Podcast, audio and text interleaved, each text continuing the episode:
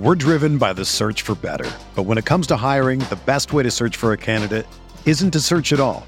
Don't search match with Indeed.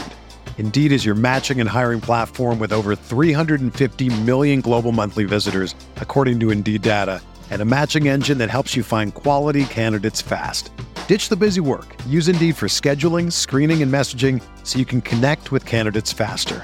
Leveraging over 140 million qualifications and preferences every day, Indeed's matching engine is constantly learning from your preferences, so the more you use Indeed, the better it gets. Join more than 3.5 million businesses worldwide that use Indeed to hire great talent fast. And listeners of this show will get a $75 sponsored job credit to get your jobs more visibility at Indeed.com slash BlueWire. Just go to Indeed.com slash BlueWire right now and support our show by saying that you heard about Indeed on this podcast. That's Indeed.com slash BlueWire. Terms and conditions apply. Need to hire? You need Indeed. You are listening to KC Sports Network, the number one podcast network for today's Kansas City sports fans. With former players from your favorite teams, informed perspectives, and former insiders, this is the place for you. KC Sports Network is proudly presented by Emprise Bank, your partner in possible.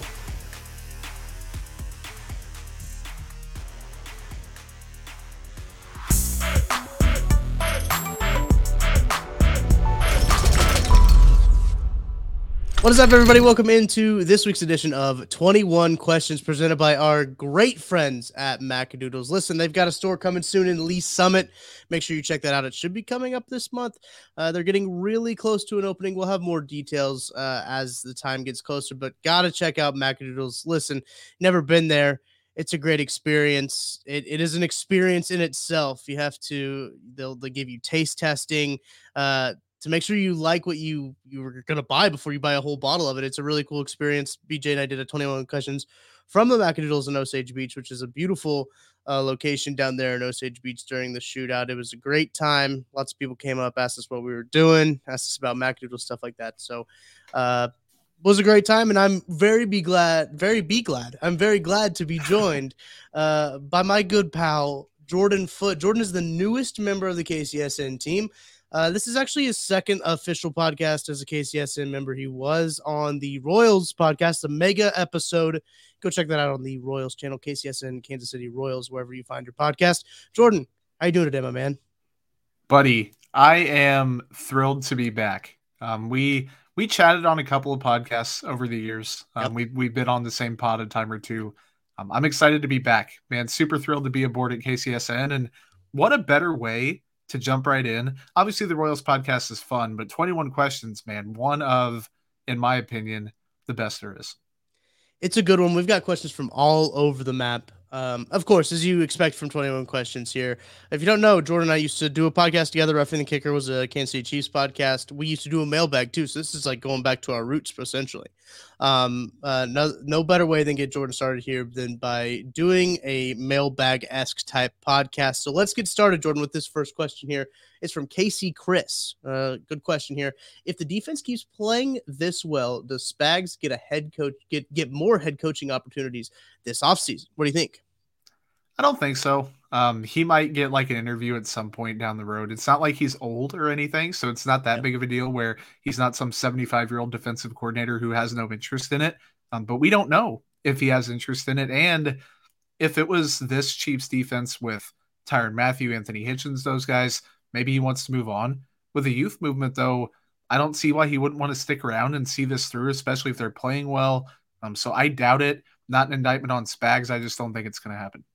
I think it's more personal preference for Spags, right? I think he yeah. likes being the defensive coordinator of this team. Um, and you know, he rightfully so, Eric Bieniemy gets a lot of attention when it comes to the head coaching interviews, but uh, Spags does deserve some some attention as well. It seems like we don't really talk about that a whole lot, but he's got that unit uh, working right, and I'm sure the rest of the league is going to take notice. I'm sure he's going to have opportunities. Andy Reid's never going to block a guy from doing an interview. Mm-hmm. Um, so that'll be something to watch for whether he takes a job or not. We'll see. It's probably going to be one of those things. It's the right place the right situation, everything like that. And especially, um, he is a little bit older. I mean, I don't think he's older than Andy Reid, but he is a little bit older in his career, a little further along. So, uh, could be one of those situations uh, like that. Now, uh, Jordan, another question here from Zach's Minerax, uh, Peter Y also. Uh, is what we know him as. Again, with the checkup, how does the rest of the NFL feel about the fact that the Chiefs got younger, cheaper, and better this offseason? That they, the other NFL teams, went all in to beat them. And man, can't feel great. You can't imagine that the NFL feels great about that, especially uh, people like to talk about that big Mahomes deal, how it's going to be so cumbersome for the Chiefs. They've seemed to work around it just fine. They didn't even restructure it this offseason, and they're just fine um, with with how they're not only playing on the field but financially. Um, even talked about having a little bit more wiggle room this year than in years past. So I think that um, the league cannot be too thrilled with how the Chiefs are handling everything. Yeah, no, the league's got to be ticked off. Um, you're going to have the Chargers paying their young quarterback. You're going to have Buffalo already did. You're going to have Cincy p- paying their guy. You're going to have Baltimore presumably paying Lamar Jackson. Um, if not, somebody else is going to, maybe in the AFC. Like all these teams saw what the Chiefs were doing, saw what the Chiefs did, saw a point of kind of maybe they're vulnerable a little bit, they still could be. It's only four games into the year, small sample size. They could obviously make the playoffs and not be that guy, so to speak. But they're three and one through four games. They lost to a team that clearly is very inferior to them. So I'm not trying to say the Chiefs like it didn't matter, but didn't matter a ton in terms of how I feel about them. The Chiefs are still a really good team. They beat the Bucs fairly handily. They still have the Super Bowl ceiling. If the Chiefs get there and the rest of the AFC doesn't, if Buffalo like I said earlier today, I tried to put all my I tried to put an egg in Buffalo's basket and there was no more room. They put all their eggs in it for me. Like, dude, those teams, once the money starts rolling, I, the Chiefs handled it the right way. They had this, uh, what do you want to call it? Soft reset, whatever, mm-hmm. not a mm-hmm. rebuild year, soft reset. Still might be a Super Bowl team. So, like you said, they can't be too happy about that. Moving on to the next question here. Uh, this is from Zach Easy Content Phil McGorkin. Hey, I want to also put out here before we uh, before we get too far into this. All these questions are coming from our Discord. If you want to be a part of the Discord, if you want to ask us questions for uh, this year program, subscribe to the KCSN um, Substack. You can find a link to the description and uh, below in the description of the video or the audio podcast. You can sign up thirty dollars a month We'll get you access to the Discord, get you premium articles from Craig, Kent, Maddie. Um, also get you daily updates uh, from Charles Goldman, and get this part, Jordan. This is a really cool part. I don't know if you, I don't know if you know that we do this. Two free tickets for every home game. Um, you can enter. Really? It's basically a raffle. Um, okay. you, you're entered for a chance to win two free tickets to a home game plus entry into the Tickets for Less VIP tailgate. Um, so if you are selected as part of a paid subscriber, that's just another perk that you get entered into a for a chance to win two free tickets to a Chiefs game, uh, home game all season long. So that's another perk of just uh, subscribing. Thirty bucks a month. That's it. That's all it is. Uh, we dropped the price from the from the year one to thirty dollars a month in year two. Uh, lots of great content access to the Discord, which is probably my favorite part of the whole thing. It's a great community. You can talk about. It. It's like Twitter but less toxic, is what I've seen yeah. uh, people describe it as. So it's a really good place uh, to go and talk with other like-minded Chiefs fans. Uh, back to the question though. Who had the biggest failure of the offseason at this point? I think he's probably talking about other teams around the league, free agency signing, stuff like that. Uh, what do you think here, Jordan? This is going to sound bad um, or good, depending on who the audience is you could take your pick of any AFC West team, I think. The mm. Chargers defensive additions haven't been paying off. They still aren't good. Um, the Broncos, obviously, Nathaniel Hackett's kind of a hack right now. Russell Wilson hasn't been good. The Raiders brought in Josh McDaniels. They haven't done anything. Obviously, teams throughout the league have also underperformed. But heading into the year, the division was supposed to be up for grabs. All the teams were going to win 10 games, yada, yada. You could have all four playoff teams, stuff like that. There's one clear playoff caliber opponent and then the rest right now. Um, probably bigger ones out there. For the sake of the Chiefs podcast, I'll probably go with take your pick of any of those teams. I was going to say Russell Wilson. He hasn't necessarily looked very good. Um, and the the Raiders, the Raiders, the um, Broncos went from being a quarterback away to being a quarterback away. Um, so not a great signing on their part. They traded away, you know, the the franchise Drew Lock um, for Mister Limited for Mr. Limited, indeed. man, we could have a whole podcast about how that dude is the most cringiest human being on this planet. Um, and maybe this is the podcast for it, but I don't think we're gonna get into that today. Well, we could have a Drew Lock pod too. I, We we, could. could. have a combo Broncos pod. Yeah. Man, Drew Lock had that starting job until he got COVID. Yep. He did. Uh, He was going to be the starter of that team. It's worked out for the Seahawks though, because Geno Smith's been absolutely balling. Uh, he's been better than Russell Wilson has for, for a while. Russell didn't play very well at the end of last year. No. It, was, it was typical Russell Wilson fashion, where he was an MVP candidate for the first what is it like six weeks, and then the Mhm. rest of the weeks, the next eleven weeks, he played garbage. Um, but Geno is playing very well, and I'm happy for Geno to uh, to to get that going for him. Uh, next question here. Here's another. Here's a kind of an introspective question from uh, Mike Denny. Quarter of the season is over. Kind of. I mean, it's hard with 17 games now. We'll say it for the sake of it, Mike. We'll we'll round down. Uh, quarter of the season's over. Time for some self scouting. What sticks out to you on either side of the ball? Tucker, I want to hear yours first on this. Okay. Um, I think the running game's been kind of hit or miss, but I think the Buccaneers game really encouraged me. That was a really good defensive front that they did that against. And that's like something that makes me think that maybe this isn't a fluke, right? That maybe them running the ball. Remember when they ran the ball really good against the Bills that one that one game? And you're Didn't like, oh, Clyde they're- have like 300 yards or something? It was you would- insane. You would think, yeah, I think it was like 125 or something like that. yeah, It was his career. it wasn't was a career high or something. Yeah. Um, and we all thought after that game, we're like, well, this is it. This is where the Chiefs run the ball. I kind of get the same vibes from this game, but this Yep. is a way better front uh, than what uh, the Chiefs have gone up against. Man, I don't know why they why the offensive line played so bad against Indy. I don't. I that's so confusing to me because Indy's front not very good. Playing on Thursday night against uh, two bad teams playing on Thursday night.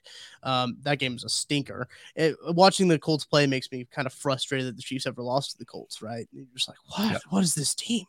Um, I saw somebody make like a TikTok about like how the NFL's rigged, and they're like, you, the NFL's rigged because of this game right here, and I think that's the most ridiculous thing you could ever say. Oh, back going back to my main point now about running the football. I'm encouraged by that. They went to more gap schemes than they did zone schemes, and I think that that's really good for this team. I mean, the lab guys broke that down. Um, you could you could see a you could see a huge difference, and that's big. On the defensive side of the ball, I mean, Jaylen Watson, dude, Mhm. he's he's balling out, and like he wasn't he wasn't the guy. He wasn't the rookie that we were all supposed to be focusing on, right? It, he was probably the third one in the in that defensive secondary. It just He wasn't even the rookie corner that they were supposed to be. Like there were two of them ahead of There him. two we other were supposed to worry about. Right. I mean, Bryan Cook probably got more run, so he's probably like the Mhm. fourth guy that we really talked about in the secondary. Like, oh yeah, there's also uh there's also Jaylen Watson because we talked about Joshua Williams, we talked about Trent McDuffie. Obviously, it's crazy to think that this defense is doing what this defense is doing without Trent McDuffie, without their number one pick. We talk about this this rookie class all the time, and without their number one pick in the in the draft, and it's just like mind blowing. Anyway. I'm excited to see Trent McDuffie back out there. Jaylen Watson on the defense has been a nice addition, but that just continues the trend of Brett Veach being able to find corners, being able to find secondary, uh, secondary players in low rounds in undrafted ways. I think he was a what a sixth rounder. I want to say off the top of my head, it might be might have been a seventh rounder. I can't remember. He was a day three pick regardless. Um, Jaylen Watson was. And getting him to come on in and contribute, getting to pick six. Uh, Bill Barnwell, uh, we talked about this on outside the trenches today. Bill Barnwell put him in his top three for uh, defensive Mhm. rookie of the year, and that's crazy to think about. That's not even like one of the rookies that you would anticipate to be on that list. Yeah, I think he was like pick 243. Like he was late, Mm. semi late in the seventh round. A guy that the defensive starts the number one standout for me. Like just being able to, of all units, people thought the Chiefs were going to have to be brought along slowly, but far much more confidence in the offense figuring it out early on than the defense. Imagine where the Chiefs defense would be if it was struggle or where the Chiefs would be if the defense struggled against the Chargers or struggled immensely against Tampa. Like the offense, again, four game sample size. The defense start definitely jumping out to me. Um, I also think the run game, I'm with you on that. It seems like the quality can be somewhat consistent there. The quantity is not going to be. The volume's not going to be there. The Yeah. Chiefs under Andy Reid are never going to be that team that's going to run the ball 30 times a game or 25 times a game, even or whatever. Um, but the quality of a one two punch of Clyde Edwards-Helaire and Isaiah Pacheco, I think that can exist. The quality of Clyde Edwards-Helaire having a good year can exist, I think. Yeah. The quality of Isaiah Pacheco coming in and running angry and getting the most out of both of them, I think that can exist. Now, the play calling has to be consistent. The line has to stay healthy. If they're running RPOs, Mahomes has to make the right calls, all that stuff. But I do think that early in a season where a lot still has to be figured out, both of those things I think stand out in a good way. Absolutely. Looking ahead at this next question here from Grayson Jasper. Assume Mecole finishes with his normal 600 ish yards this year. What would his contract look like elsewhere? What would it look like if the Chiefs resign him? Man, it's tough. Um, yeah. This this is a tough question. I don't know what his contract would look like. It's obviously going to be dependent of the market. It's going to, you know, because you had like a Christian Kirk guy sign and screw yeah. up the whole market. It could be something like that again, where somebody signs and screws up the whole market. So then Mecole Hardman's going to raise his price. Not his fault. It's not his fault for wanting more money when just the market depends on it. Um, I, I, I don't know if his potential can be maximized in Kansas City. Um, I think that for Mecole Hardman's career, personally, I think it would be better if he went elsewhere and tried mm-hmm. to go elsewhere in another system. Not that I'm not saying that I don't like Mecole Hardman. I, I think Mecole Hardman is a, is a fine football player. I just think his potential could be maximized more in a different system, if that makes sense. Yeah, absolutely. And I went on Spotrac, Spotrac. How do you pronounce it, Tucker? I know I there's a right way. Probably. I do too. Okay, so yeah. I went on Spotrac. They compared him to four players. Do you want to guess the four? Oh wow. Um if you get one of them right, I'll be impressed. So four other wide I'll give you four guesses. Yeah. Okay. Like Mecole Hardman. And it takes into account like age, statistical production, like stuff like that. So there's a lot of it's not a one to one comparison. Okay, this well, my first thought was it could compare him to Deebo, and I think that that's not mm-hmm. fair to Deebo. No. Um, but I could see something like that with a guy with kind of multiple and air quote positions. Um, just got three more. Mecole Hardman from the backfield. Um, contract values in there too, if that helps. Are they? So AFC? it's no one getting paid a ton. Okay. Nelson Agholor. Mm, close. Nope. Oh for two. Um, no one getting paid a ton. It's it's a, you said age has to do with it too, right? Yes. Yeah. No one's was... like hashtag old or anything. Okay. I think you're just gonna have to tell me. Yeah. so Kendrick Bourne is making three years, 15 million bucks. Braxton Berrios on a two for 12. Cedric Wilson on a three for 22. And MVS on huh. a three for 30. So they value Mecole Hardman at four years, 33.7 million. So 8.4 on the open market. The high end I looked at like the wide receiver chart to see who was making what. Russell Gage is on a three for 30. Tim mm. Patrick is on a three for 30. Zay Jones is a three for 24. So, like, I don't think he's getting 12 million bucks per year. I also don't think he gets like 6 million bucks per year. So, I don't know if the middle ground there is eight, if it's 10, if it's nine. I think it also depends, like you said, some team out there probably thinks they can unlock Mecole Hardman, yeah, quote unquote, and turn him into a thousand yard productive guy every year. I don't think the Chiefs are that team, so I, I kind of differ on that. I don't know.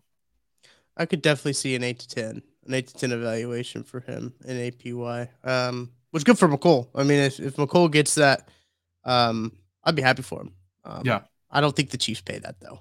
Um, no. I don't think the Chiefs pay uh, eight to ten. All right, let's uh let's look at this next question from Grayson Jasper. What mid to late round running back would you uh compliment Clyde slash Pacheco in this year's draft? Assuming Jet doesn't come back, uh Brennan McNichol, he responded with say, please say Deuce Vaughn. Um, which fun. Deuce is very yeah. fun. Um, I watched him run all over my Missouri Tigers in person. I like him as a running back. Um, running backs wise, I haven't really paid a whole lot of attention. Maddie and I do that college show. I don't know if you mm-hmm. guys don't know. Maddie and I do a uh, college show where every Saturday talk about the local games and talk about some of the matchups that we like and the prospects that we like in those games. Um, that's on the KCSNU YouTube channel. You can go check that out at KCSNU, um, wherever you watch your YouTube on YouTube. Um, so you can find that there. We we go over that. Um, I really pay attention to the DNs and tackles. That's usually a lot of the guys that we talk about, just because that's probably who the Chiefs are going to take in the first round as a D end or a tackle. Um, but Jordan, do you know any any big running backs? I think Deuce Vaughn's actually a pretty decent one. Yeah, I had three. Deuce Vaughn was one. I like Travis Dye from USC. He transferred oh, yeah. there, um, stayed in instead of entering the draft or whatever. He had a bunch of reports. Good contact balance, good burst. Um, breaks a lot of tackles. I think I saw a stat. It was like a PFF thing the other day. He has like 15 missed tackles induced this year. So I was like, okay, that's fine. Um, Eric Gray from Oklahoma. He is like very I guess balanced is the word, but I also think he has a really low ceiling. He doesn't have great top end speed. Um, he would be like literally in the question, a guy to be a compliment. Like can do yeah. a little bit of everything. You can trust him to be on the team. He's not going to have to be a practice squad guy. Jet McKinnon is, I believe, over 30 now. He might be exactly 30, but he's technically over. Um, I don't think he's back next season. I do think Clyde Edwards-Helaire gets one more year, obviously on that rookie deal, and the Chiefs keep him. I think Isaiah Pacheco starts to potentially be that guy depending on what he does the rest of the year. Then you bring in a, another young running back, um, insulate that group. I think one of those two guys would be pretty interesting. Yeah, I, I like that too. The only other running back that I really know off the top of my head is Bijan Robinson. I think he's probably mm-hmm. gone before mid rounds. Yeah. Um, but he's probably a, he's not gonna he's not a first round pick, but um, he's probably gone before that that uh what what is it mid to late round is what Grayson said. Yeah, he's probably gone before then. Um, all right. From C Larson 12. If McDuffie comes back playing well, do you think Fenton becomes the fourth corner? Or does Spags stay with the veteran over Watson? I'm gonna err on the side of Spags. Is probably not gonna play a rookie all that much if he doesn't have to. Um, that's kind of where I side on that things. That's yeah. where I would set my expectations. I do I want him to, to play Watson over Fenton? Yeah, I do, but I'm just going to set my expectations uh, to the fact that Watson might not get as much time. I I'm a toss up on it. I genuinely think this might be the year that like and it's not like Jaylen Watson's been prime Darrelle Revis or anything thus right, far yeah. this season, but he's been good. And Rashad Fenton has been noticeably bad at several points this year. Um, mm-hmm. Um, so I, am not going to say that they're going to try to claim that he's still recovering from his injury or whatever, that he's rusty, yada yada. Rashad Fenton's track record is proven. He's been a very solid cornerback for years now, but Watson gives you more size, I think a better athletic profile, a higher ceiling. He's a playmaker. Fenton seems to get grabby and get called for penalties more often than some other cornerbacks. Um, so with all that said, it's Steve Spagnuolo we're talking about. So I mean, it could be that he defers to Fenton. Um, but I'm gonna go. Obviously, McDuffie and Sneed are gonna be those top two guys. I'm gonna say it's a toss up um, for the sake of a fun pod. I'll mm-hmm. say that he sticks with Jaylen Watson, but it definitely is not a foregone conclusion because again, we're talking about specs. Right. I would love I would love to see a bunch of rookies out there, but that's just not how Spags works. And you should know that by now. Unless you draft all rookies, so. then you don't have a choice. Right. But you force him to play a rookie. Choices. Yeah. Unless you don't re-sign uh, Ben Niemann and don't re-sign Dan Sorensen, so he's forced to play Brian Robinson and Leo Chenal. That's weird. That'd be weird if that happened. Um. Anyway, uh, Grayson Jaspers he asked, "What does a L'Jarius Sneed extension look like?" Uh, I would have to go to Spotrac. Do you have the Spotrac pulled up? Uh, I don't. I should have done the valuation. Um, I my logic, and I'm going to steal from Connor Christopherson, my good friend here. Three for forty seems about right, considering you're adding on to the rookie deal. It'd be an early extension. Um, Adoree Jackson's making 13 million a year. DJ Reed's making 11 million a year. Kendall Fuller's making 10 million a year. Mm. I think he gets double digits for sure. Um, he is. I, I just don't know what the value for a unique big slot, blitzing, heady, young, important cornerback is. I, I, know the Chiefs haven't paid those players historically. Their cornerbacks, they don't. Charvarius Ward just walked out and got paid, rightfully so. But at a certain point, if you're not paying anybody else, you might as well pay the guy who's better at what he does in some specific areas than any other cornerback in the NFL. So I'm going to say three for 40. That's just a ballpark. Um, I don't think he he breaks the bank or anything, but about like 12, 13 million a year sounds about right for me. Yeah, be pretty close to that. I'm not I'm not as good as uh, at navigating uh, Spotrac as I thought I was. So um, I'm still trying to figure that evaluation out or the kind of uh, where he would be at. But he's he's really earned himself. He's really he's really played himself into top corner in this league. He's made himself into a, a very a very guy a guy that be that'll probably be highly regarded going into his contract huh. here, right? Um, uh, what do you got? He doesn't have a valuation. I, I, guess that must be for contract year guys, which I guess is fair because he's yeah. still young. Um, but he doesn't have one, so it's not a Tucker problem at all. Because I thought I thought it just shows up like on his main page, like when you click. Yeah, it. Yeah, it's That's like one of those thought, tabs, yeah. and Hardman had it, and I was like, "Where the hell is Sneed?" And then I expanded, and still not there. So maybe next year he'll have one Probably. of those, and it'll say you know thirty million or whatever. Yeah, uh, but yeah, what I think Maddie Maddie Lane brought this point up on the the lab. I think it was on Monday where he said like this question is gonna this is gonna sound dumb, but you take the coverage ability out of it, L'Jarius Sneed's like a, a top corner in the game because of like everything true. else that he does. Um yeah.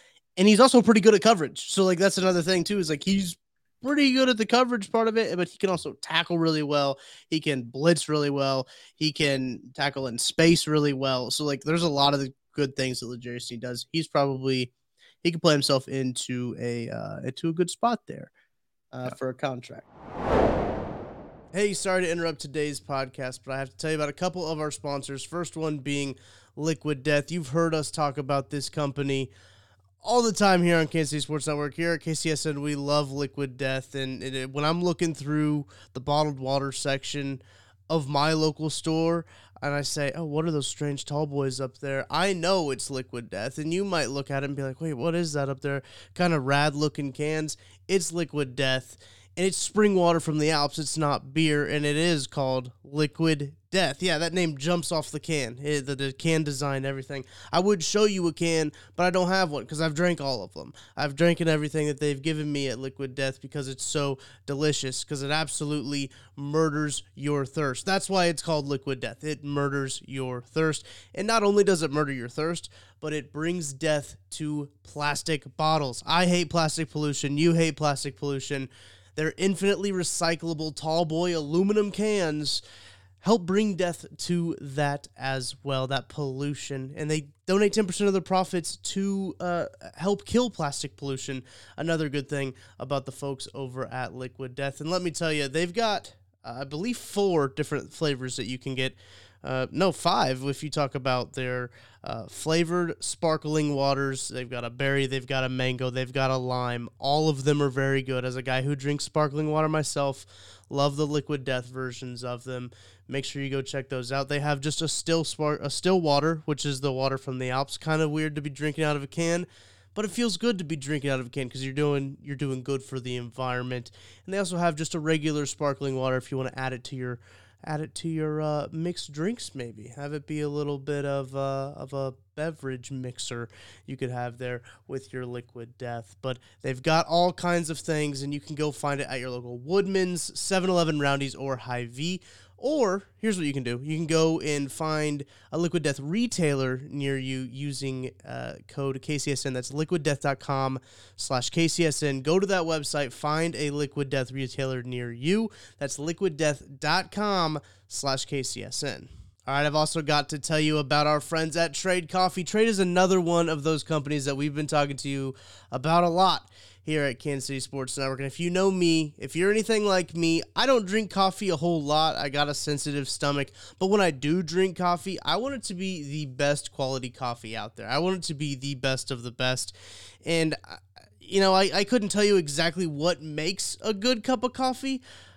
But the folks of Trade Trade Coffee do know what makes a good cup of coffee, and they give me good cups of coffee every single time. I can't I can't deny it. I mean they're they're great. They're great at what they do. And, and, so let me tell you about Trade Coffee. If you've been listening, you know about Trade. It's a coffee subscription service unlike anything you've tried before because they partner with top independent roasters to freshly roast and send the best coffees in country in the country directly to your home on a preferred schedule. Their team of experts do the work, taste testing hundreds of coffees from across the United States every month to curate over 450 exceptional coffees that make the cut.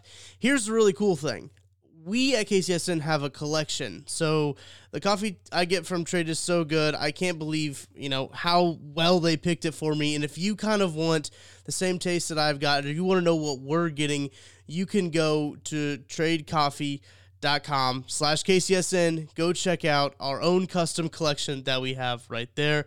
Go check it up. If it's not up your alley, don't worry about it because Trade will have you know, we'll have whatever you want. You can take a quiz. This is one of my favorite things. You can take a quiz. They personalize the coffee just for you. You go by roast, however you uh, prepare your coffee, how you like to take your coffee, and their coffee profile quiz will get you expertly matched with coffees that you will love.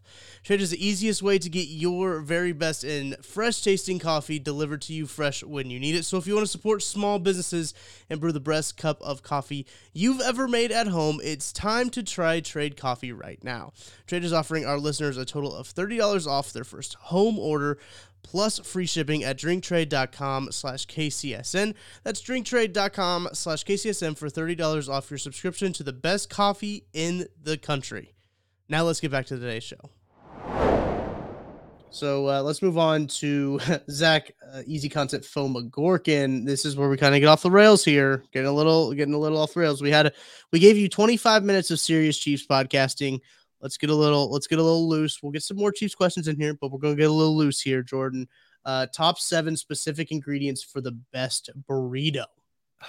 Buddy, I I don't know really. Like I don't we're not talking breakfast burrito. We're not talking like we didn't specify. Well, so I'm just going to go with my Chipotle order, and I have seven ingredients. Okay. I'm going to go obviously excluding the tortilla. That that's a given. Brown rice, pinto beans, chicken, mild salsa, corn salsa, shredded cheese. Oh, take out lettuce. I was going to say lettuce, but I want sour cream in there too. So I'd take out lettuce and put in sour cream, and I think that'd be a pretty good burrito trying to think what my order is. I put way too many. I take more than seven ingredients. Uh, I go rice, double the steak at Chipotle. This is my Chipotle. Okay, this Karlaftis. is basically what this is turned into. Yeah, Karlaftis does triple steak. triple steak. Yeah, dropped an f bomb. Sorry, Jordan. You have to edit that out. Uh, I'll show you how to do that later. Uh, triple the steak, and he does double the rice. I'm pretty sure too. Um, insane order from George Karlaftis. Uh, then I go with the black beans. I go. Uh, I like. Is it the mild salsa? Is that what it is? That's but I just like the pico. Yeah, that's what it, it is. Yeah, yeah, yeah. Okay, that's what I thought it was. I like the pico. So that's four ingredients. The fifth ingredient would I gotta I gotta have guac and I gotta have cheese. Like those, that's Ooh, five guac. and six. Um, guac's guac's hit or miss for people. Tara's allergic to guac. Yeah, it's like you either love avocado or you absolutely hate it and mm-hmm. I just I'm in the the latter camp. Oh, I go corn, and yeah, then and then I think lettuce as well. So that's yeah. eight. Wait, that's wait. Don't take away take away lettuce. Just corn. This last one. Yeah. That's my Chipotle order, which is turns into the burrito ingredients. Thank you, Zach, for that question. Um, Adam Harney, if you had to pick between Clyde and Mecole, whose option more is more likely to get picked up? Jordan, first first reaction, and then I'll let you then I'll let you explain after I say mine. Yeah, first reaction, Hardman doesn't have one because um, he's a second round pick. So I, I, thought about it at first, and then once you said it, I was like, wait a second, Hardman wasn't like the Chiefs maybe overdrafted just a little bit, but um, he I don't think he has an option. It'd be Clyde, and definitely I don't even know what that number would be, but because he hasn't lived up to the hype of a first round pick. Um, you can't pick up either of those. Even if Hardman was a first round pick, I definitely wouldn't pick up either of them. I don't think. Yeah, I pick up Clyde. Um, really? Yeah, I think I think you pick it up just because of just for fun. You buy yourself you buy yourself an extra year. What um, do you um, think that is? To we, get we can keep talking. I'm gonna look up what the option is. Yeah, I was trying. I was trying to do it at the same time as I was talking. Um, yeah, I don't know. Um, what is? I don't even know what he's at right now. I'm not very good with contract stuff, admittedly. Um, All right, fifth year option tracker. Um, here we go. Projections. So we're getting warmer here. Okay. Of course, a live lookup. Um, there are no running backs off this list. Oh, Clyde Edwards Helaire, they said the basic one would be $5 million, 5.5 million. He's not going to make a Pro Bowl. Um, so yeah, it'd be 5.5. Yeah, whatever. That buys you another year to find a running back. It's not as bad as I thought. That, that's yeah. really not terrible. Yeah, uh, not a lot of run. I, one of my favorite stats is like running backs miss an average of like two and a half games a season, um, and like uh, running backs are pretty interchangeable. It's just how, good your offensive line is. So it doesn't matter where you draft them or where you pick them or where you get them from. If you got a good move, I mean, you saw Isaiah Pacheco. That's a seven round pick. Uh, doing being a dog on uh, running the football. So, um, yeah, I mean, I think you pick it up to try to maybe buy yourself another year. But after that, I don't know. We'll see. Maybe another team wants to buy him. Maybe another team wants to sign Isaiah or not Isaiah Pacheco, uh, Clyde Edwards-Helaire. Um, all right, this one is from Zach again. Oh yeah, Zach said Mecole doesn't have one. Um, uh, he's right. Good job, Zach. Thanks, Zach. Uh, should have read that before we went on that whole podcast answer. Uh, David Borland, this question may be better deeper into the year. Every year, KC seems to sign former high pick that was out of football due to injury or other reason. Dorsey even did this before. Veach. So far, I don't think any have paid off, but the strat, but I like the strategy, low risk, high reward possibilities. Who might you sign in this category? I've seen some people throw out some names. Jordan, do you have any off top of your head? Buddy, I'm going to be completely honest with you. I even looked at this question and I was like, I don't know. I, it's just hard to keep track Yeah. of who's out of the league. And like the natural answer, regardless of where he was drafted, I don't really remember, would be Antonio Brown. And like the, the Oh, Chiefs are not, neither are we picking up Antonio Brown, nor are the Chiefs picking up Antonio Brown. So, I mean, that is kind of there. Um, you could cheat and say like Odell, I guess, because he's been out of the league since February, but it's an injury thing and he'll be back um here in a little bit. So I don't know, man. It's kind of tough. Like those guys usually you would think aren't worth investing in. I, I hate to say it, but for one reason or another, um, it's like wasn't Kelvin Benjamin one of those guys, and he had like one catch against the Chargers on Thursday Night Football, and they lost. Um, and then yeah, I, I don't really have anybody in mind. I was trying to find. Uh, I I don't remember where Andy Isabella was drafted at, but I know a lot of people in Kansas City Mm, like Andy early. Isabella. He was. Um, I'm googling it right now. Uh, I I couldn't remember his name. He was in the 2019 second round, so he's the second rounder in the 2019 draft out of UMass at Amherst. Great school. Um, but I, so I went to the Cardinals transaction report. Do you know who else they signed uh, to their practice squad uh, this week? Give me a hint. Is it another whiteout? He used to be on the Chiefs, and uh, he used to be on the Chiefs very recently. Hmm. Not Matt Ammendola. It is Matt Ammendola. That's Really? exactly it is. Yeah, they signed some. The Arizona Cardinals saw him and said, "Yeah, we want to give him a shot." Um, good for Matt Ammendola. Good for him. Small sample size. You know, he, he could be good. He won the. He had another small sample size where he was, you know, prime Justin Tucker, and then he turned into uh Lynn Elliott. So Y- Yeah, it's true. Uh, in that Chargers game, we thought he was the second coming, um, which not all takes are good takes. Let's be fair here. If the Chiefs do win a Super Bowl, though, he might get a ring. I think he. that's a good one. Not all I takes are good takes.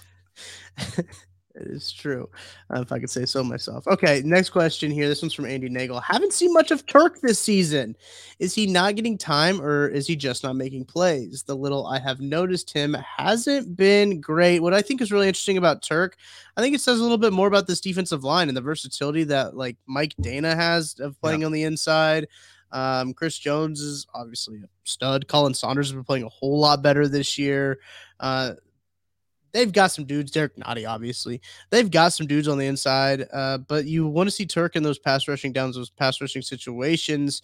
And I'm look trying to look up his uh, Pro Football Reference page real quick to kind of f- see his snap counts because, like Andy, you're right, dude. Like I can't remember seeing Turk a whole lot on the field. Jordan, do you do you recall any like snaps from Turk this year?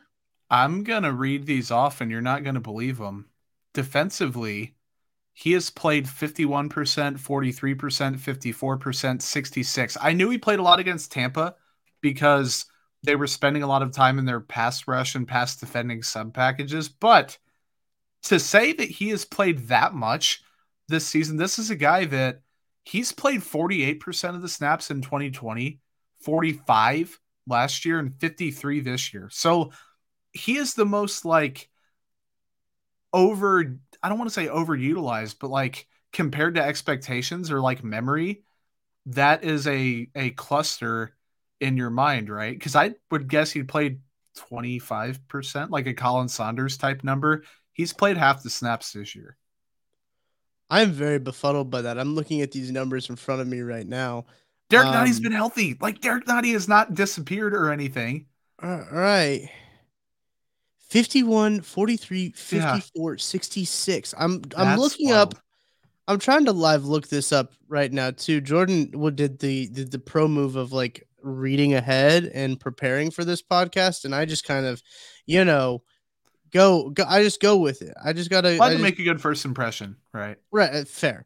I I've I want to give you guys my gut reactions. You get my you get my reactions to to everything that we got. I'm I'm trying to see here who's played the most defensive snap percentage, like on the defensive line. Karlaftis 74% this year. If you would have asked me that, mm. I probably wouldn't have got that number. I think that's pretty high. Frank Clark at 69, Chris Jones at 77. But other than that, I mean, Tershawn Wharton's number four on the defensive line. Good um, grief. Nick Bolton playing 93% of the snaps. Oh my word. He's Love a trooper. he yeah, is, is, a trooper. Rashad Fenton, 91%. Shout out L'Jarius Sneed for 97. Um, yeah, dude, I would not have guessed that. I hope Andy mm-hmm. that you are as shocked as I am. Uh, assuming by your question uh, that you are going to be as shocked as I am, because if you would have told me that he's played the third most snaps, like let's just see numbers wise on the defensive line. Yeah, third most behind. Well, Chris Jones has played uh 213 George Karlaftis is 205, Frank Clark 191, and then Tershawn Hart. So he's fourth. Um, which I guess makes sense. This has he started every game this year?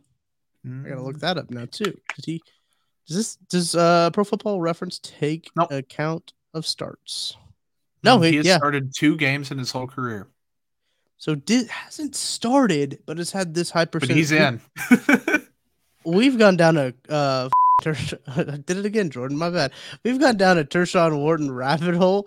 Um, I did not think that we were going to go down uh, today, which fine. This is what you get when you sign up for 21 questions. Uh, Trent Millsap. Here we go. If blank was an Olympic sport, you'd win a gold medal. What goes in blank for each of you? Probably for me, easy chugging seltzers. Uh, I'd win a gold medal in seltzer chugging being bad at sports betting. Um, we were oh, yeah. so far Sorry. we were talking before I came on. Um, I am 14 and 54 all time so far, um, which a shows that I've placed quite a few bets in my short time here, um, and also haven't gone very well, man. And like I try these parlays because I see them on Twitter. I want to hit big. I want to get the million bucks or the hundred thousand bucks or the one thousand bucks or any of that. I've gotten negative bucks now that my promo credits are up and all my $5 bets have effectively missed. Haven't been spending as much of my own money for sure. Um, but I think so far I would get like easy gold medal in being bad at sports betting. Trying to see what my what my record. I have a spreadsheet that I keep all of my uh my gambling active. Uh I was on a I was on an incredible cold streak. I think I was I was telling you Jordan was like one for the last 15 or something like that. That's just um, a common week for me, it, Tucker. Um I've placed a total of let's see 55 plus 45 100. Oh, Even that's 100. No, 102 because I did two MLB bets that I missed. Both of them I think were Aaron Judge uh home run bets. Um yeah, so it looks like that I'm and the on NFL I'm 17 for 38. NFL's tough. I struggle with NFL. Uh, NCAA I'm 21 for 23. Um, mm-hmm. pushed I pushed one on the NCAA. Uh, that one push was the Arkansas game plus two. Missed a field goal to win it. I would have got that win, but yeah, I was I was my return rate wasn't like 58% pretty early on. Um, I say early on, but there were a lot of bets that went into that. I was probably about midway through, but I probably was 50 bets in and, and had like a 58% return rate. But hit that cold streak, brought me down a little bit. But um, yeah, let's see here. I gotta get back to on track. Mike Denny, if you add your ages together, are you older than Tom Brady? Not by a lot, dude. You're 25. 24. I'm 23, so we're two years older than Tom Brady. That's kind of kind of wild. I thought I didn't think it was going to be close. Somebody asked me the other day how old Tom Brady was. and I was like, he's like 40, and they're like, no, dude, he's like 45. Dude's 45. And I was like, wait a second, where did this time go? And he's still um, top 10, like clearly top 10. It's it's insane. Best quarterback to ever play. I don't even know if I don't. I, I hate to say it, common Tucker Dub. That that is the truth. There's not a debate there. I mean, he's won more. He's won more Super Bowls than any single franchise has. Yeah. It's insane. Um, okay, sorry, that's enough about Tom Brady. We don't need to talk about him anymore. Uh, Fish, I like Jerick McKinnon a lot, but it seems to me that Clyde and Pacheco's running styles are better for goal line carries. What are your thoughts about McKinnon getting some of the goal line carries in the Bucs game? What I like about Jerick McKinnon, triple option quarterback at Georgia Southern. Um, we saw him come into the game and run that little wildcat set. I really enjoyed that. Um, wouldn't be surprised if he tried to throw the ball one time. I think this is Andy Reid uh, maybe scheming some stuff up. So I, I like him in the red zone for that ability of it. Um, but I do I do like Jet on this team because of his pass blocking ability, because of what he adds to the to the running back room. He's a very complimentary back to the guys like uh, Clyde, like Pacheco. Um, so I, I don't know necessarily. He's he's not a goal line back, but like he he does definitely have a very solid and very reliable role on this team. Yeah, no, 100% to everything you said. He he shouldn't be getting goal line carries. I don't think Pacheco's bigger, stronger, faster, and I think has better contact balance from what I've seen limited in college and in the NFL. Edwards-Helaire that was one of his main calling cards coming out of college. He's had a couple goal line carries where the success rate hasn't been great, but when he hits, he hits. Um, so I think the highlight of Jerick McKinnon near the goal line was Juju blocking somebody into him and him like flipping over. Um, Jerick McKinnon doesn't need to be getting goal line carries, but does he need to be completely phased out of the game plan? I don't think so. He's a good pass catcher. He has a little bit of burst still. Um, he's a good pass protector. He knows the offense, it seems. So there's nothing to dislike about Jerick McKinnon himself. The usage and utilization of him is kind of, I think, something you can bring up for sure. Absolutely. Uh, Zach Minerax, favorite integer between 68 and 70, got to be 69. Yeah. Um, it's a nice answer. It's a, it's a good, nice, nice and good answer. Joel Penfield, what percent of Fenton's snaps get cut when McDuffie comes back? Kind of talked about this a little bit already, but this is more of a percentage number. Jordan, what's your gut reaction? I, I just, how often, eh, so many factors go into that, right? Like if yeah. they're behind, they're going to be having more guys out there. And how long is it going to take with Watson? Does he trust Watson? He meaning Spags it's going to get cut into. Like, don't get me wrong, but I don't think he's going to get phased out. Like, he's going to play. Right. I don't know, Tucker. If I had to put it, what would you put a range to it? Like, put. I'll give you a ten percent range that you can use, and then I'll see if I agree or disagree. So the question: What percent of Fenton snaps get cut? So the percentage of, I would say about, I I my gut reaction was 23% of his snaps. I was going to say like 65 to 70 is like total because he's at what, 91, you said? Yeah, he's at a lot right now. I still have that tab pulled up, thankfully. 91%, that is, woof, that is a lot of snaps for Rashad Fenton. 251 um, when it comes to that on the field. So yeah, I'd say, I'd probably say that he gets cut about 20%, but that's like the optimistic side of me saying like yeah. 20 to 25. Well, and that's also like it comes down to the answer to do you think Spags is going to play Watson over him? Because if Spags is going to play yeah. Watson over him, the number is bigger. So I guess I need to take the over on that. Like I, I just don't know. That is a very, very again, I did kind of screen questions before we came on. That was the one I literally was like, this is tough. Cause like you're trying to get in Spags' head. And that's one of the most right. difficult things to do because you just don't know what that guy's thinking sometimes. It's very true. Uh, this is, is from ONHT101. Uh, what does Jordan like doing more, trolling fools on Twitter or Matthew Stafford? Like doing I, Matthew Stafford. I, I, like Matt Stafford a lot, man. I, am kind of fed up with him right now because um, he's obviously playing poorly. But again, the offensive line's so banged up, and McVay hasn't called good plays, and Allen Robinson might be a little bit washed up. Um, I still love Matt Stafford. But there's nothing better than getting on Twitter and having a good time. Like my pinned tweet is that meme of it's not even LeBron actually saying that; it's just a meme of it. Um, at the end of the day, it's just Twitter. Mm-hmm. It is like we're we're there to have a good time. I'm there to have a good time. Usually, it's with people. Sometimes it's at people um, at their expense. We all like memes. We all like trolling. Um, I, I, don't like to use the word trolling as like a, a thing I'm trying to do, but um, have fun and clown. Definitely clowning on Twitter is one of my favorite things to do. So I think I love Matt, but I love clowning a little bit more. I think uh, the one time that I realized that I was actually like trolling is like uh, we were we was tweeting something about a Chiefs game probably, and PJ's like, "Why'd you tweet that?" And I was like, "I just want to see how people react to it." And he's like, "That's yeah. literally the definition of trolling. Like that's poking the saying, bear. So saying, fun. Saying something to see how people react to it is trolling."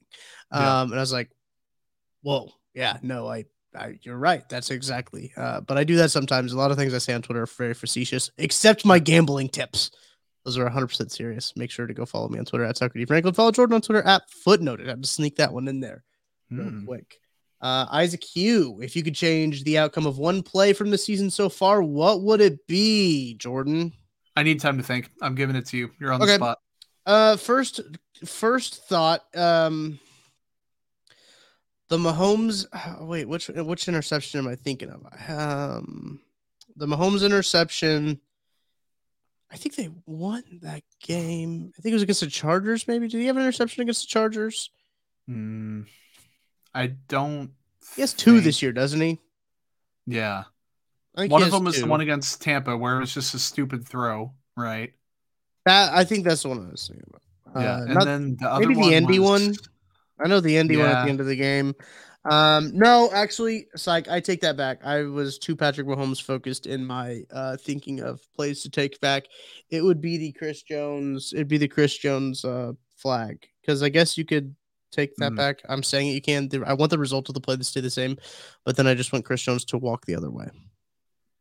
Yeah, that's a good pick. I think I'm gonna have to tail that and say that it's the same pick because like it's not a foregone conclusion that the Chiefs would have won that game. Still five minutes left in that game. Yeah. Still five minutes left, but I would have liked to see what have, would have happened had that not been the leading contributor in them coming back, or one of the leading contributors in them coming back. For sure. For sure. I think Nick Bolton made a really good point after the game, like saying, like, hey, if we're a good defense, we get off the field there. Yeah, um, exactly. I think that like he he made a really good point there. I was like, Nick, my guy. You've always Never been doubt. a fan. You've Never always been Bolton. supporting Nick Bolton since the beginning. Every every day. I'm a day one, day one fan of Nick Bolton. No one ever knows. Uh, everyone knows that I'm a day one fan of Nick Bolton. I have his signed jersey behind me. Um, anyway, Mike Denny, another question from him. What seltzer do you guys have the biggest difference of opinion on? Oh, this is. Mm. I am not sure I've ever tried one, to be honest with you. Well, you did have one seltzer review with me before. Uh, oh, it was the. Uh, it was cranberry. Was, it sucked. Was it? Was it a Bud Light Party Pack one? It's a Bud Light cranberry is what they had in the okay. box or the and I didn't like it. So Comets game, yeah, it was bad. That was the first and only I believe that I've had. So I would really? go. I, I no, I take that back. I had the Topo Chico mm, Lime or something like one this. time, and I hated it. So that would have to be um, the one we disagree on. I had that at the Big Twelve tournament, and I absolutely couldn't stand it. Um, so that would be it. Yeah, Topo Chico, I enjoy them. Mike Denny, I know he's a big Topo Chico fan. He's the one that recommended them to me for the reviews. So yeah, great. This one is from Positive Toasty. What is the GOAT Nintendo game? This will show my age right here. Like you guys already know that. Like Jordan and I, we're young guys. We're we're the yeah. youngins here at KC Sports Network. Um, I really like the Mario baseball game that they had on the Wii. Okay. Um, I know that that's like not like Mario 64 or whatever, and you can get upset at me for that, but like that Mario baseball game slapped. NFL quarterback club 90. No, no, no, no, no. Never mind, never mind. NBA hang time. That was so freaking fun on the N64. I used to absolutely dog my little brother on that game. Um, I got an N64 when I was like five, I think. Then I got a PS2. I didn't get a PS1 at all. Yeah. Jumped to PS2 when I was eight. Xbox 360. Didn't get Xbox original. Then the OGs went PS2, 360, PS4, I think. Um, I now have an Xbox One, so um, play NBA Hang Time. Let's see. I went from. I went. I went. I think I had a GameCube when I was like really Ooh, little. that's a veteran. I had a DS in there too somewhere. Yeah, I had a DS. I had a Game Boy too. One of the Sure. little, uh, but like just console wise, I had a I had a GameCube. I'm pretty sure. Then we went PS One, PS2. Um, didn't didn't get the PS3. I went from PS2, I think, to Xbox 360, and then a 360 to the PS4, and PS4 to I have an Xbox One Series X. I think is what it is. Uh, is what I Yeah. what I have now, and gonna play some. I like PGA Tour on that game. That game's that Mhm. game's fun. Tough to read the greens, but It's so um, hard. tough to read the greens in real life. So I like the I like the challenge. Um, yeah, that's what what I play right now on Xbox. Are you are you the oldest kid in your family? Yes, I am oldest of four, Okay. or oldest. Okay. I, am counting myself four. Sure. So yeah, Um, me and my brother James, he's 16 months, 15 months. Like we're fairly close, um, Okay. but just enough to where I'm the, clearly the big bro around here. Um, it, I would, I didn't need to share this story, but I would play him like Madden or 2K, any game on any console. I'd get out to a huge, huge, huge, huge lead. I'd let him come all the way back, and then I'd beat him on the final play just to piss him off because I knew I could do it. It, it was just absolute torture. He would cry. I'd get in trouble, um, Right. but it was well worth it because you know competitive prick does competitive Mm. prick stuff, and I always won. It's true. All right, let's end on this one, Jordan. We're gonna end on a Chiefs question. Uh, this is from Jackie. Is Raiders week going to be when Karlaftis gets his first sack? I'm doing it. I'm planting the flag. Yes, it is. Go ahead, head to your DraftKings sportsbook. Go to the uh, the player props on the defensive special teams. Go find George Karlaftis over 0.75 sacks. Hammer that sucker. Hammer George Karlaftis. He's getting a sack this week. It's going to be a bloodbath. The Chiefs are going to be all over Derek Carr. Derek Carr is not going to be able to throw the ball. It's going to be ugly for the Raiders offense. George Karlaftis starts starts his his defensive rookie of the year claim right here this week uh, in Arrowhead against the Raiders when the lights are bright on Monday Night Football. Done. Hammer it. I think it's possible, man. I, he's come close, dude. Like Yeah. he's gotten really, really close. Um, he's had one heck of a start. I know that pressure rate has to turn into sacks at some point. Like I totally get it. I understand. Karlaftis has been close, and if there's one thing we know him to have, it's a really good motor, and it's really good will to get it done. What better way to do that than against like a spaz quarterback when he gets under pressure and Derek Carr? Like Carr's going to hold on to the ball. He's going to try to make stuff happen. I don't think it's going to happen. I think the Chiefs are going to win. I think George Karlaftis gets that first career sack. That may not be the story for the Chiefs defense, but it's going to be the story for rookies for the Chiefs defense in week five. Absolutely, Jordan. I appreciate you hopping on uh, this episode of 21 Questions. Go give Jordan a follow on Twitter at footnoted. Uh, it's foot with an E. Uh, it goes off his last name. Get it? It's uh, it's play on words. Uh, go follow him on Twitter at footnoted. Follow me on Twitter at Tucker D Franklin. Lots of stuff coming for you on KC Sports Network. We'll be live after the game, breaking it all down for you. BJ Kissel, Kent Swanson, and Maddie Lane will break the game down after a Chiefs victory. I'm going to say it after a Chiefs victory. It's going to be a fun time after the show. So for Jordan, I'm Tucker Franklin.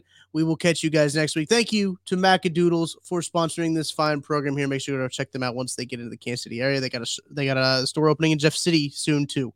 Um, so if you're in that area, you're in luck. You got Macadoodles coming to you. So until next week, we'll talk to you then.